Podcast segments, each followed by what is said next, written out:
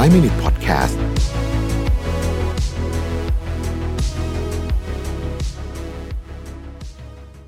สวัสดีครับไฟว์ มินิทส์ นะครับคุณอยู่กับประวิทย์ หาญอุตสาหะครับวันนี้บทความจาก Daniel Mesa นะครับชื่อว่าทรี รีซันส์ วาย Intelligent People Prefer to Be Alone นะฮะคนที่มีความสามารถมากๆเนี่ยนะฮะมักใช้เวลาส่วนตัวเยอะนะแล้วมันเกี่ยวข้องกับเรื่องความสามารถของเขาด้วยนะนะครับเอ่อในบทความนี้เขาก็ชวนไปถึงชวนคิดนะครับไปถึงว่าเราลองนึกถึงคนเก่งๆในโลกนี้นะไอน์สไตน์หรืออีลอนมัสก์ก็ได้นะฮะบิลเกตส์นะครับหรือนักปราชญ์ในอดีตต่างๆนานาพวกนี้เนี่ยนะฮะจะสังเกตว่าถ้าเราไปศึกษาประวัติของเขาจริงๆเนี่ยเขาใช้เวลาอยู่กับตัวเองหรืออยู่คนเดียวเนี่ยเยอะมากคำถามคือทำไมนะครับข้อที่หนึ่งเนี่ยนะฮะคือคนเหล่านี้เนี่ยใช้สมองเยอะกว่าคนอื่นแล้วก็ใช้มันคิดเยอะกว่าคนอื่นด้วยเวลาพูดแบบนี้ไม่ได้หมายความว่าคนอื่นใช้สมองไม่เยอะพอหรือยังไงนะฮะแต่ว่าคนที่มีความสามารถมากๆเนี่ยจะมีวิธีการเค้นพลังสมองของตัวเองออกมาแบบที่คนอื่นทำไม่ได้นะครับยกตัวอย่างนะครับเขาบอกว่าบิลเกตส์เนี่ยอันนี้เป็นเรื่องที่โด่งดังมากนะจะมี Think Week นะฮะ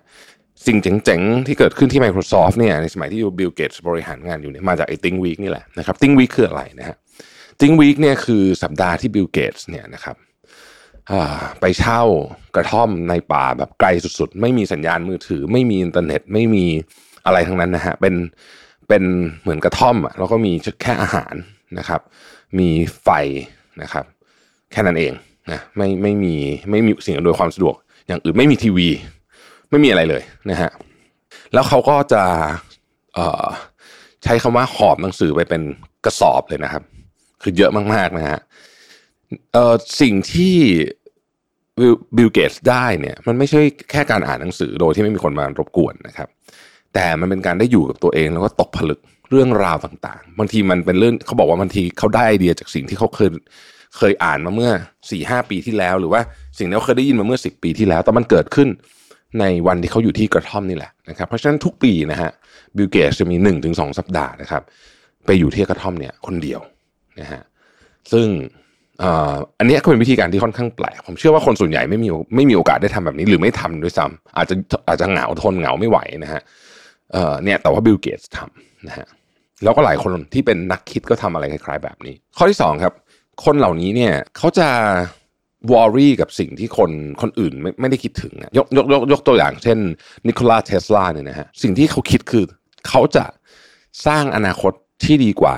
สำหรับมนุษยชาติได้ยังไงเวลาเราเวลาเรามีความคิดความเชื่อแบบนี้เนี่ยนะฮะซึ่งมันเป็นสิ่งที่คนส่วนใหญ่ไม่ได้ไม่ได้คิดนะพูดจริงๆอ่ะคนส่วนใหญ่เราก็มักจะคิดถึงตัวเอง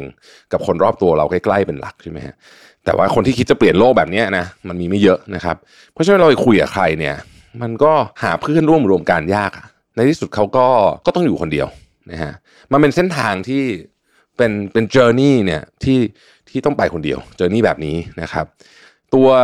ของ Tesla เองเนี่ยเขาเคยพูดด้วยว่า be alone that's the secret of invention that's when the ideas are born เขาก็บอกว่าเออนี่แหละมันก็เวลาอยู่คนเดียวมันก็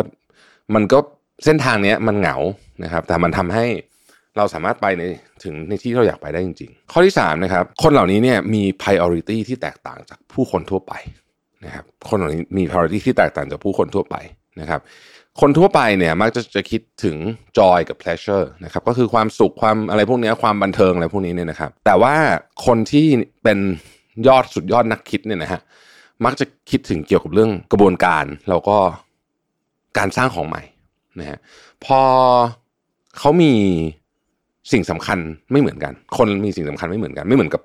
พวกเราทั้งหลายเนี่ยนะฮะคนเก่งมากๆเนี่ยนะฮะเขาก็จะมีวิธีการดำเนินชีวิตที่ไม่เหมือนกันนะครับตอนที่สตีฟจ็อบส์เนี่ยไปซื้อบ้านที่ซิลิคอนแวลลีย์เนี่ยนะฮะคือเขาซื้อเพราะว่าเขาต้องการจะอยู่ตรงนั้นมันจะได้เดินทางไกล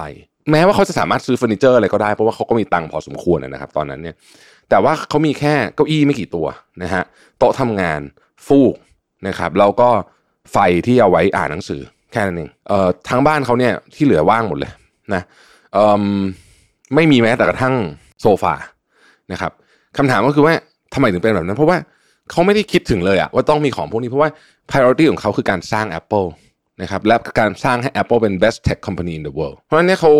คืออยู่แบบมีความเป็นฤาษีนิดนึงคือว่าเราเราโฟกัสเรื่องนี้มากจนแบบเออเรื่องอื่นเราไม่สนใจเลยเนี่ยนะก็คือตัดไอ้พวกไอ้พวก pleasure ต่างๆเหล่านี้ออกไปเพราะฉะนั้นเนี่ยก็อาจจะดูเป็นคนประหลาดนิดนึงในสายตาคนรอบข้างก็เป็นเส้นทางที่ต้องเดินคนเดียวอีกเช่นกันนะครับแต่มันไม่ได้หมายความว่าต้องเดินคนเดียวตลอดเวลานะแต่ว่ามันจะมีเวลาที่ที่อยู่คนเดียวบ้างนะฮะมันจะมีเวลาที่อยู่คนเดียวบ้างนะครับแล้วก็ถ้าเกิดว่าเรารู้สึกว่าเราอยู่คนเดียวแล้วเราเราสร้างสรรค์ผลงานได้เนี่ยมันอาจจะเป็นสัญญาณนะว่าเรามีมีมันสมองที่ดีหรือว่าฉลาดกว่าคนทั่วๆไปนะครับในนี้เขาบอกว่า if you have a brain that is a Ferrari it doesn't make sense to do what everyone is doing with their normal cars it's better to use full capabilities and take them as far as possible คือถ้าเกิดคุณมีสมองของมันสมองที่เป็น Ferrari เนี่ยมันก็มันก็ไม่ควรจะขับแบบรถปกตินะฮะเราก็ควรจะต้องพามันไปเต็มศักยภาพมากที่สุดนั่นเองนะครับเพราะฉะนั้นการ